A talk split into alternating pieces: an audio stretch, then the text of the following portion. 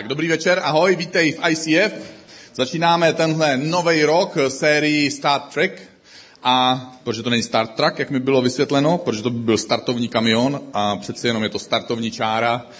A my jsme na téhle startovní dráze, začíná tenhle nový rok a mnozí z nás jsme si možná udělali nějaké rozhodnutí a já bych rád udělal takovou tou tatínkovskou roli a vyprášil trošku kožich, aby ty rozhodnutí vydržely až do konce roku, nebo aspoň do jara u některých z nás.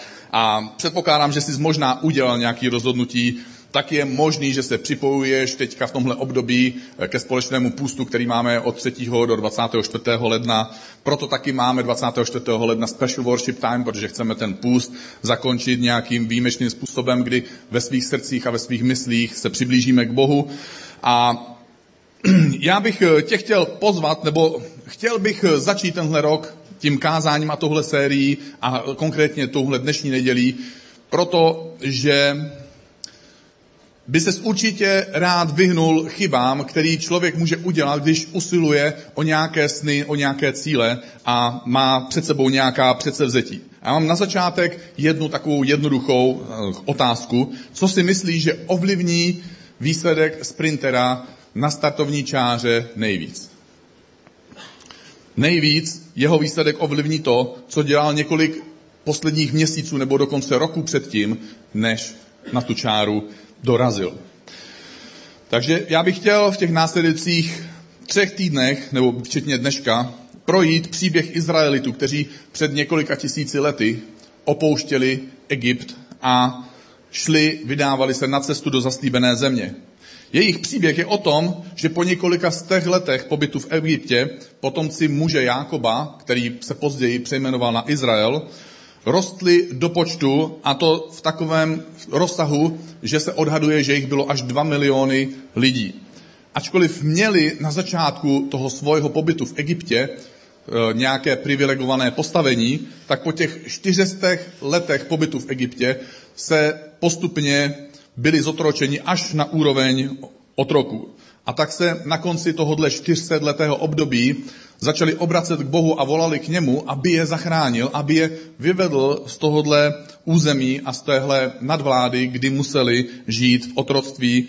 A Bůh jim poslal záchranu, poslal jim jednoho muže, jmenoval se Mojžíš, a on za dramatických okolností je vyvádí, co je tam deset egyptských pohrom a oni odchází z Egypta, Bůh pro ně dělá zázrak, rozděluje Rudé moře, oni přechází suchou nohou a my jsme doma o tom diskutovali teďka o Vánocích, měl jsem návštěvu příbuzné a, a oni říkali, že jedna teorie je, že oni přešli suchou nohou, protože to byla taková vlna tsunami a ona vlastně jako, když odchází, tak klesne to dno, takže lidi mohli přejít a zase pak to dno pak se ta voda vrátí a, a, a ta egyptská armáda se teda utopila. Problém tohodle, tohodle konceptu je ten, že těch lidí bylo až dva miliony, protože Bible zaznamenává, že jich bylo šest set tisíc mužů, plus ženy, děti, plus další Egypťané, kteří se, a cizinci, kteří se k Izraelitům připojili, protože věřili tomu poselství, které Mojžíš jim přinesl. A tak si představuji, jak dva miliony lidí, když by šli bok po boku deset lidí vedle sebe, tak by na takovém dálničním pruhu z Prahy do Brna zabrali celou dálnici. A jak teda ta tsunami vlna teda ustoupí, nevím na kolik dní, aby teda ti dva miliony lidí mohli se o těch dvě stě kilometrů posunout, aby se pak mohla vrátit a utopit se ta egyptská armáda. V každém případě je vidět, že i nevěřící musí mít hodně velkou víru, aby mohli potvrdit svoje přesvědčení. A myšlenka, kterou já chci dneska otevřít a kterou si Izraelité neuvědomovali, když odcházeli z Egypta a čekali je nějaké obtíže, byla, že nemůžeš očekávat, že do nové věci vstoupíš v lepším stavu, než v jakém stavu si tu předchozí věc opouštěl. Asi už jste slyšeli větu, že kdo nezná historii, tak je odsouzený opakovat, a je to určitě pravda, ale současně já bych chtěl předložit tu myšlenku, kam se má člověk dívat, když jde za snem, když jde za nějakým cílem, když jde za nějakým posláním. A neříkám svým snem záměrně, neříkám záměrně svým posláním nebo svým cílem, protože Věřím tomu, že bychom měli rozlišovat mezi svým snem, svým cílem a božím snem a božím cílem. Takže moje, moje otázka je, kam se dívat, když jdu za snem? Mám se dívat dozadu, nebo se mám dívat vpřed? A Izraelité fyzicky opustili Egypt. Měli od Boha slib, který jim přinesl Mojžíš. Že Bůh pro ně připravil jakousi zaslíbenou zemi. A že nejenom ji připravil, ale připravil pro ně cestu, že je vyvede, že je bude chránit, že jim bude pomáhat, že zajistí všechno, co bude cestou potřeba a že jim pomůže tu zemi nakonec i obsadit. A ačkoliv Izraelité fyzicky Egypt opustili, uvnitř se nezměnili. Oni myšlenkama a svýma postojema k životu zůstali stejní, jako byli kdysi v Egyptě. A když narazili na skutečnost, že už v Egyptě nejsou a že jejich zdroje jsou omezené, a to se nám někdy v životě stává, že my uděláme nějaký krok dopředu, ztratíme jistoty toho místa, kde jsme byli a zjistíme, že naše zdroje jsou omezené, tak oni začali psát na Facebook statusy, které čteme v knize Exodus.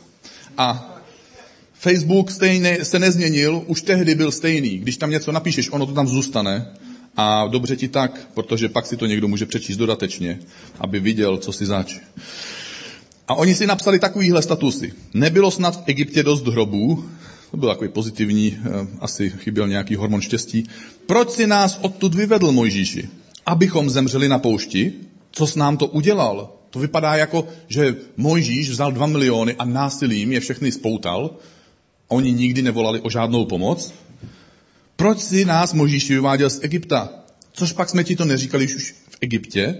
Říkali jsme ti to, nech nás být, ať otročíme v Egyptu, nám to vyhovuje. Otročit Egyptu přeci bylo určitě lepší, než zemřít na cestě na poušti. Mojžíš čelil překážce, se kterou nepočítal. Není snadné změnit nitro nebo negativní postoj dvou milionů lidí. A když my jdeme tam, kam nás Bůh vede, neměli bychom dělat podobnou chybu, jako dělali Izraelité. Oni nemysleli ve svém nitru na tu zaslíbenou zem, která byla před nimi, ale mysleli na to málo, na ty jistoty, na to potěšení, které kdysi v tom Egyptě měli. A já tady mám jedno krátké video, po něm bych chtěl zase pokračovat. Hey Ryan, we gotta go. Oh, Ryan, there you are. What are you doing, I'm man? Looking for you. Cool.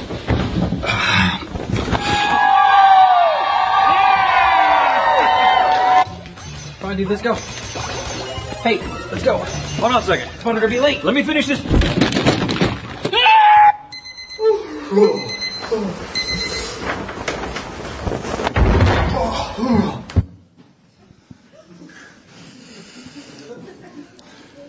Chyba, kterou Izraelité udělali, je něco, co často děláme i my.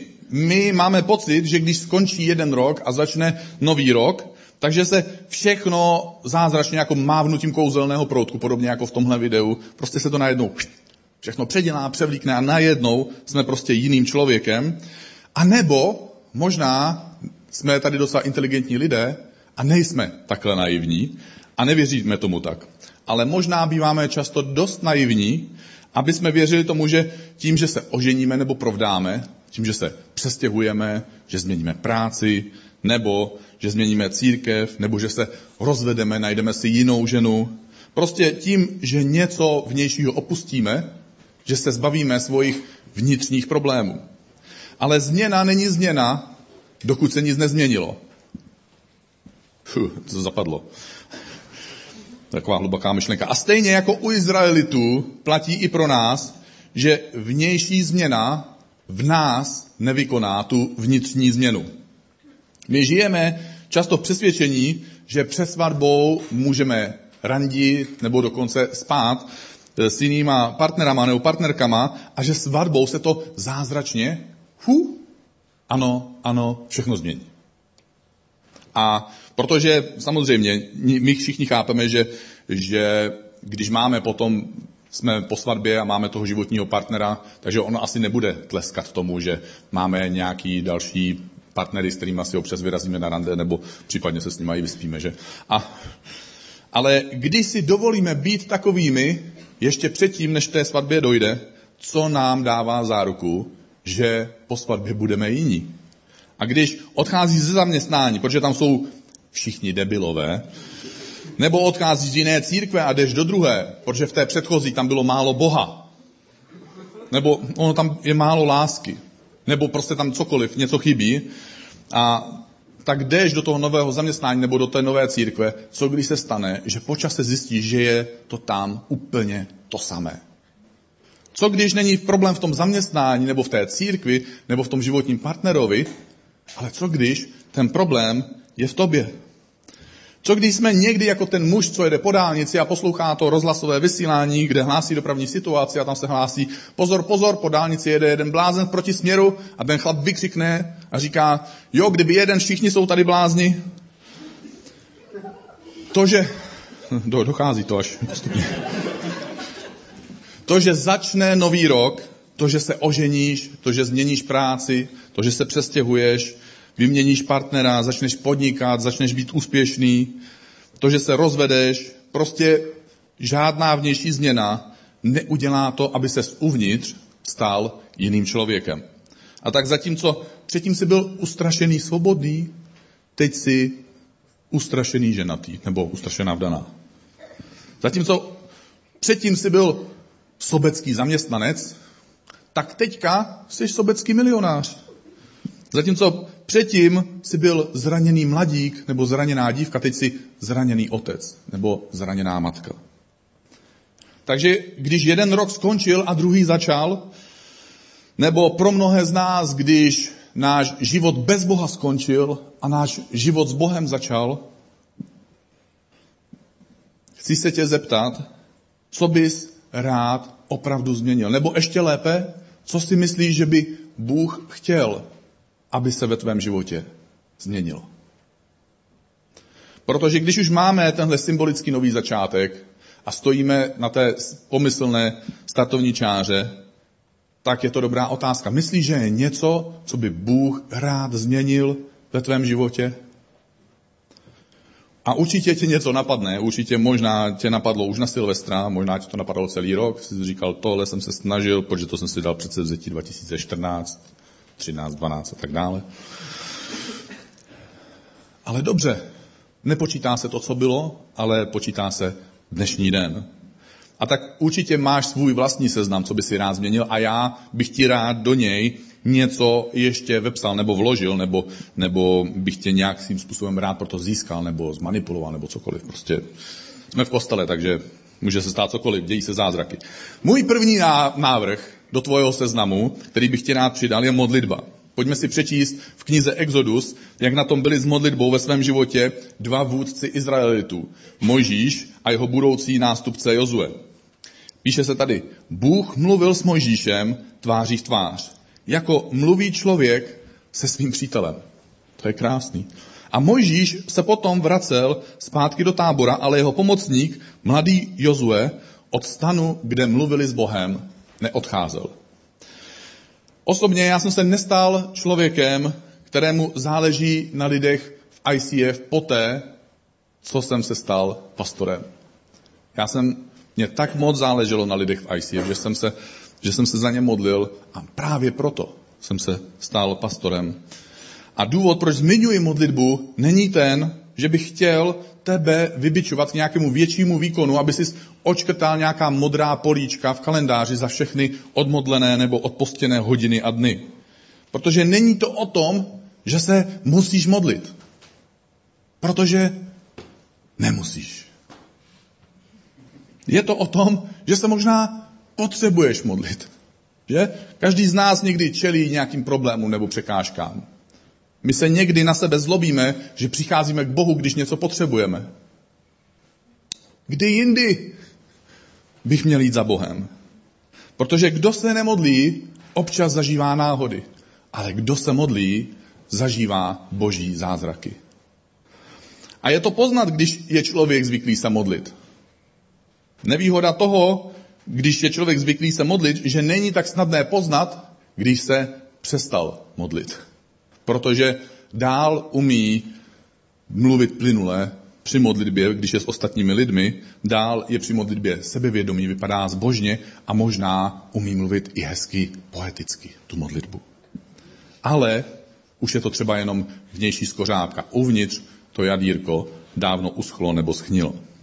Můj druhý návrh do tvého seznamu je slovo od Boha, nebo boží slovo. Pojďme si znovu přečíst, co slyšel Jozue, když po čtyřiceti letech Mojžíš odchází, on ho následoval čtyřicet let a teď přebírá po Mojžíšovi vedení tohohle zástupu dvou milionů lidí. Bůh říká Jozuemu, kniha tohoto zákona, ať se nevzdálí od tvých úst, ale přemýšlej o něm dnem i nocí, abys pečlivě dodržoval vše, co je v něm psáno. Tehdy budeš mít na svých cestách úspěch a tehdy se ti bude dařit.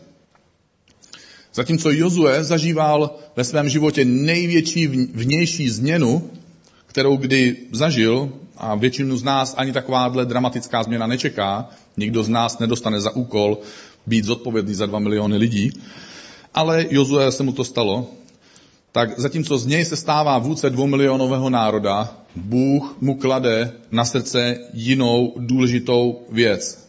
Říká mu, dává mu tuhle výzvu a naléhá na něj, aby bral boží slova vážně. My totiž nečteme Bibli, protože musíme. My čteme Bibli, protože nám to dává výhodu. Bible není soupis zlomyslných překážek, které nám strpčují život. Že by Bůh si řekl, tak, teď jsem tě lapil a trošku tě potrápím. Takže co máš rád? Jasně, tak to se škrtá hned. Nikdo z nás se nezlobí na silniční pravidla, že? Nikdo z nás se nezlobí na to červenýho panáčka na semaforu. Nikdo z nás se nezlobí na dopravní značky na silnici. Nikdo z nás se nezlobí na ty bílé pruhy na silnicích. Protože si uvědomujeme, že tohle všechno nám pomáhá. A tak my nejsme hlupáci, když jsme věřící a čteme si Bibli. Protože tehdy poznáváme pravidla hry, která nás chrání před životními nehodami. Pomáhá nám to nevýjíždět do protisměru, pomáhá nám to jet v našem pruhu a nenarážet do lidí úplně zbytečně. Dáváme si navzájem přednost a někdy využíváme přednost, když je nám daná k dispozici. My stojíme na červenou a jedeme vpřed na zelenou. A tehdy máme úspěch na svých cestách. A tehdy se nám daří. Samozřejmě i znalost Bible má svoje temné zákoutí, protože nestačí jenom pravidla silničního provozu znát. Ty jsou pro nás přínosem tehdy, když se snažíme dodržovat. A tak nestačí být dvacet let věřící a vědět, že si několikrát četl Bibli. Otázka je, jak moc teď dovoluješ, aby Boží slovo ovlivňovalo tvůj vlastní život. Můj třetí návrh do seznamu změny je štědrost. Jasně, kazateli, to je jasný. To štědrost je důležitá, že, pro tebe? Ano, přesně tak. Já budu znovu číst z Bible a tentokrát z knihy proroka Malachiáše. Píše se tady, sneste, zatím se nemyslí jako, že budeš někde tlačit, ale že mnoho lidí donese na nějaké místo, v tomto případě. A můžete klidně tlačit, ale nemá to ten výsledek, jaký byste si přáli. Nějaký jiný, je to na tři tečky. Sneste všechny desátky do obilnice, ať je v mém chrámě co jíst. Jen mě v tom vyzkoušejte, pravý Hospodin zástupů. Jestli se nestane to, že vám nezotvírám nebeské průduchy a nevyleji na vás požehnání tak velké, že ho ani nepoberete. Tohle nezmiňuji proto, že jsme na základě statistiky za poslední dva roky odhadly, že náš průměrný měsíční příjem je sto třicet tisíc a teďka jsme teda nastavili rozpočet a potřebujeme každý měsíc těch sto třicet tisíc. Ale zmiňuji to proto, že bych ti přál jednu věc. Přál bych ti, aby na tebe bylo vylito to požehnání, které bude v takovém rozsahu, že ho prostě nebudeš schopný unést. Za prvé, já si nedokážu představit, že by tvoje štědrost vůči Bohu mohla kdykoliv převýšit boží štědrost vůči tobě. Za druhé, znám mnoho takzvaných chudých lidí, kteří ve své štědrosti překonávají takzvané finančně bohaté. Protože pracuji jako ředitel nadačního fondu, tak to vidím v číslech úplně přesně, že někteří takzvaní chudí předbíhají ty některé takzvané bohaté. A nemůžeš věřit tomu, že budeš štědrý, až jednou budeš bohatý. Naopak. Až jednou budeš bohatý, bude to mnohem těžší být štědrý, než když máš pocit, že jsi chudý. Protože dávat deset procent z toho, když jsi bohatý, to je mnohem větší škoda, než když dáváš deset procent z toho, co máš teď.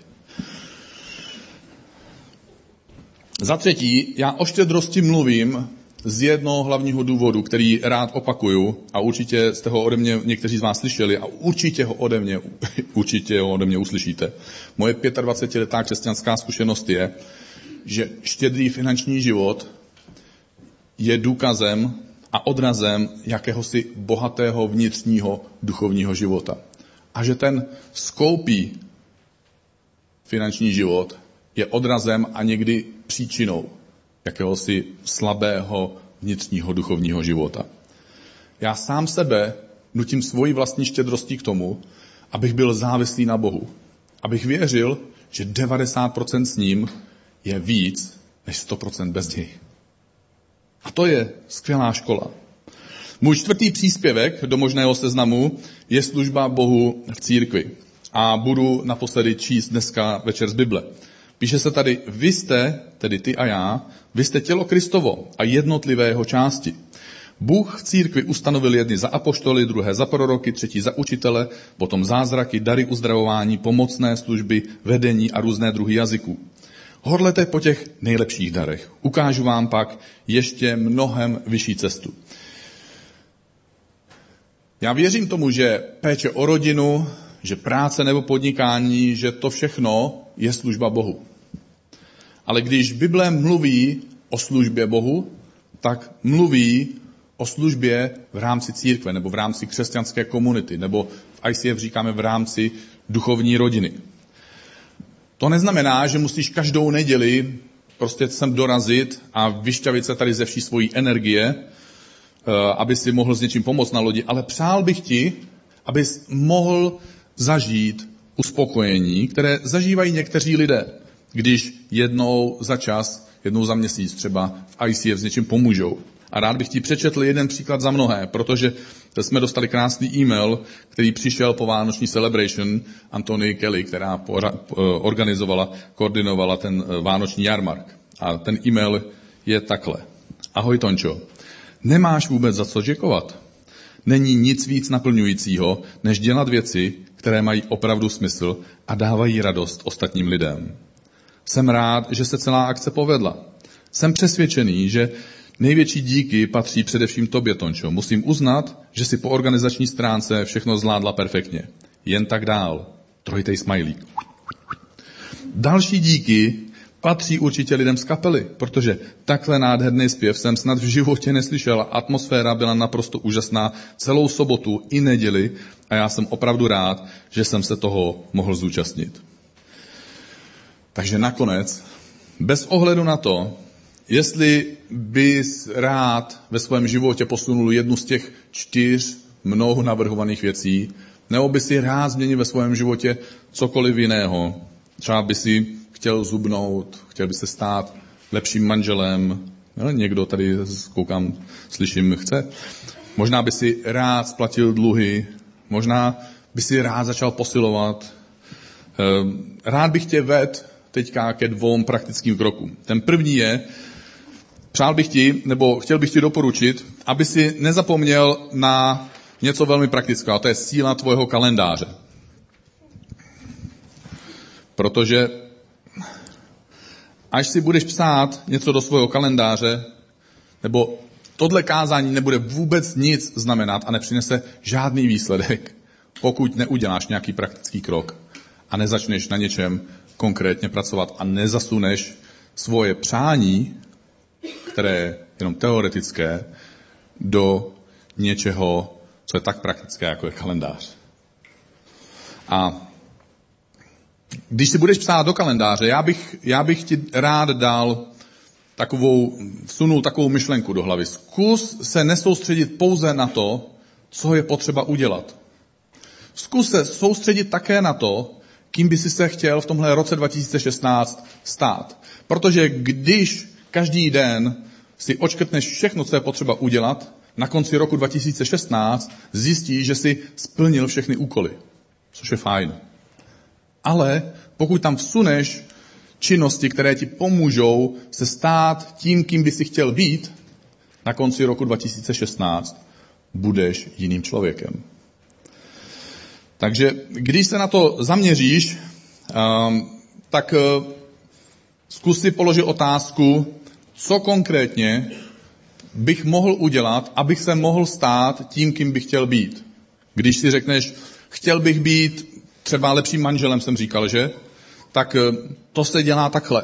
Prostě jednou za týden si vezmeš takhle prostě fixu, musíš červenou, aby to bylo jasný, aby to bylo dobře vidět, aby to viděla tvoje manželka, pak se mohla ptát, jak to je dneska, viděla jsem v tvém kalendáři něco červeně a prostě tam napíšeš tohle kouzelné slovo. Uf, paráda, na to funguje. Je! Yeah. Oh.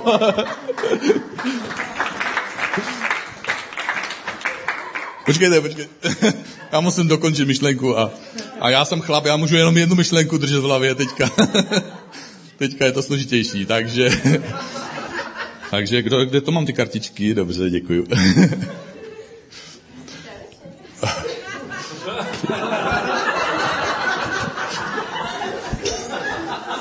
Jako jestli to chceš pojistit, tak aby to nebylo jenom zítra večer, tak... Uuuu... Výborně. Nebo by si, nebo by si, nebo by si rád prostě zhubnul, nebo by si rád mě posiloval, nebo něco. Tak prostě tady napiš, jo? Fitko, prostě běž tam. Jako ne na svačinu, ale asi rozumíte, že? Nebo, nebo přemýšlíš o tom, že by si rád víc poznal Boha, že by si rád víc slyšel nebo líp slyšel Boha, rád by si, aby Bůh víc působil ve tvém životě, aby si víc rozuměl tomu, co má pro tvůj život nebo jaký má svůj plán pro tvůj život a rád by si, aby ovlivňoval tvůj život nějakým intenzivnějším způsobem. Napiš si někde, prostě, že budeš mít aspoň jednou týdně nějaký delší čas než dvacet jedna vteřin, kdy si otevřeš Bibli, kdy se pomodlíš, kdy si budeš číst nějakou knížku od křesťanského autora.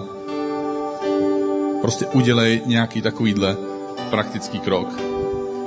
A když uděláš tenhle krok číslo dva se svým kalendářem, zkus udělat ještě krok číslo tři, protože nespoléhej se na to, že v následujících padesáti čtyřech týdnech, když si dáš takovýhle cíl nebo závazek, nebuď příliš hrdý nebo dokonce příliš pyšný na to, že to zvládneš sám a že prostě všechno půjde hladce. Počítej s tím, že to nepůjde hladce, že přijdou chvíle, kdy si budeš říkat, má to vůbec cenu? Jsem už po třetí v tom fitku, jo, a zatím žádný biceps nenaskočil. Nebo dneska bylo rande, ale večer nic nebylo. Prostě budou chvíle, kdy budeš o něco usilovat, protože budeš chtít být někým jiným, než jsi dneska a nebude to snadné. Takže nebuď příliš hrdý a nebuď příliš pyšný a najdi si někoho, komu se můžeš svěřit, někoho, s kým se můžeš modlit, někoho, kdo bude tvojím průvodcem, někdo, kdo ti poradí nebo tě podpoří nebo podepře. A dnešní nedělí pro mnohé z nás, a to je moje druhá praktická rada, začíná období toho půstu. Možná, že jsi o tom přemýšlel, že by jsi dal plný nebo částečný půst, nebo si o tom vůbec nepřemýšlel, protože jsi o tom ani třeba nevěděl. Ale zkus o tom půstu přemýšlet. Jestli chceš být jiným člověkem, jestli by to náhodou nestálo za to oddělit nějaký čas pro Boha, kdy ty se vzdáš něčeho, co máš rád, aby si získal něco, na čem ti opravdu záleží. Takže jestli bys chtěl, tak se se mnou postav, protože bych se rád s tebou modlil. A chtěl bych, aby, až se domodlíme, aby jsi přišel tady pro večeři Páně, která je tady připravená po téhle straně. Protože pro mnohé, pro, več, pro všechny z nás asi je to první večeře Páně v tomhle roce. A já bych si přál, aby si bral tuhle večeři Páně jako ujištění. ujištění, že mezi tebou a Bohem není žádná překážka, že Bůh má pro tebe nějaký plán, že tě miluje, že je na tvojí straně, že nechal obětovat svého syna Ježíše Krista a že když už obětoval Ježíše Krista, tak nemá důvod, aby spolu s ním nám nedal ostatní věci. A to zvlášť věci, které on vložil do našeho srdce. Bože, dnešní večer přicházíme k tobě a chceme ti otevřít svoje srdce a svoji mysl a svoje životy. Chceme se ti přiblížit. Bože, ať už je to jakákoliv věc, ať už je to jedna z těch čtyř věcí, které jsem zmínil, ať už je to nějaká jiná věc, kterou jsi položil na naše srdce. Bože, my tě zveme do svého života. Chceme udělat správné rozhodnutí. Pomož nám dát tomu nějakou praktickou podobu. Pomož nám najít toho společníka, průvodce, rádce, kamaráda, tu vrbu, který se budeme moct věřit, člověka, z který se za nás pomodlí ve chvíli, kdy budeme potřebovat. A Bože, hlavně chceme tebe. Chceme, aby si nás uchvátil v našich životech. Aby tenhle rok dva tisíce šestnáct byl o tobě a o tom, že spolu s tebou na konci roku budeme někým jiným, někým, koho jsi ty představoval ve svých snech. Amen.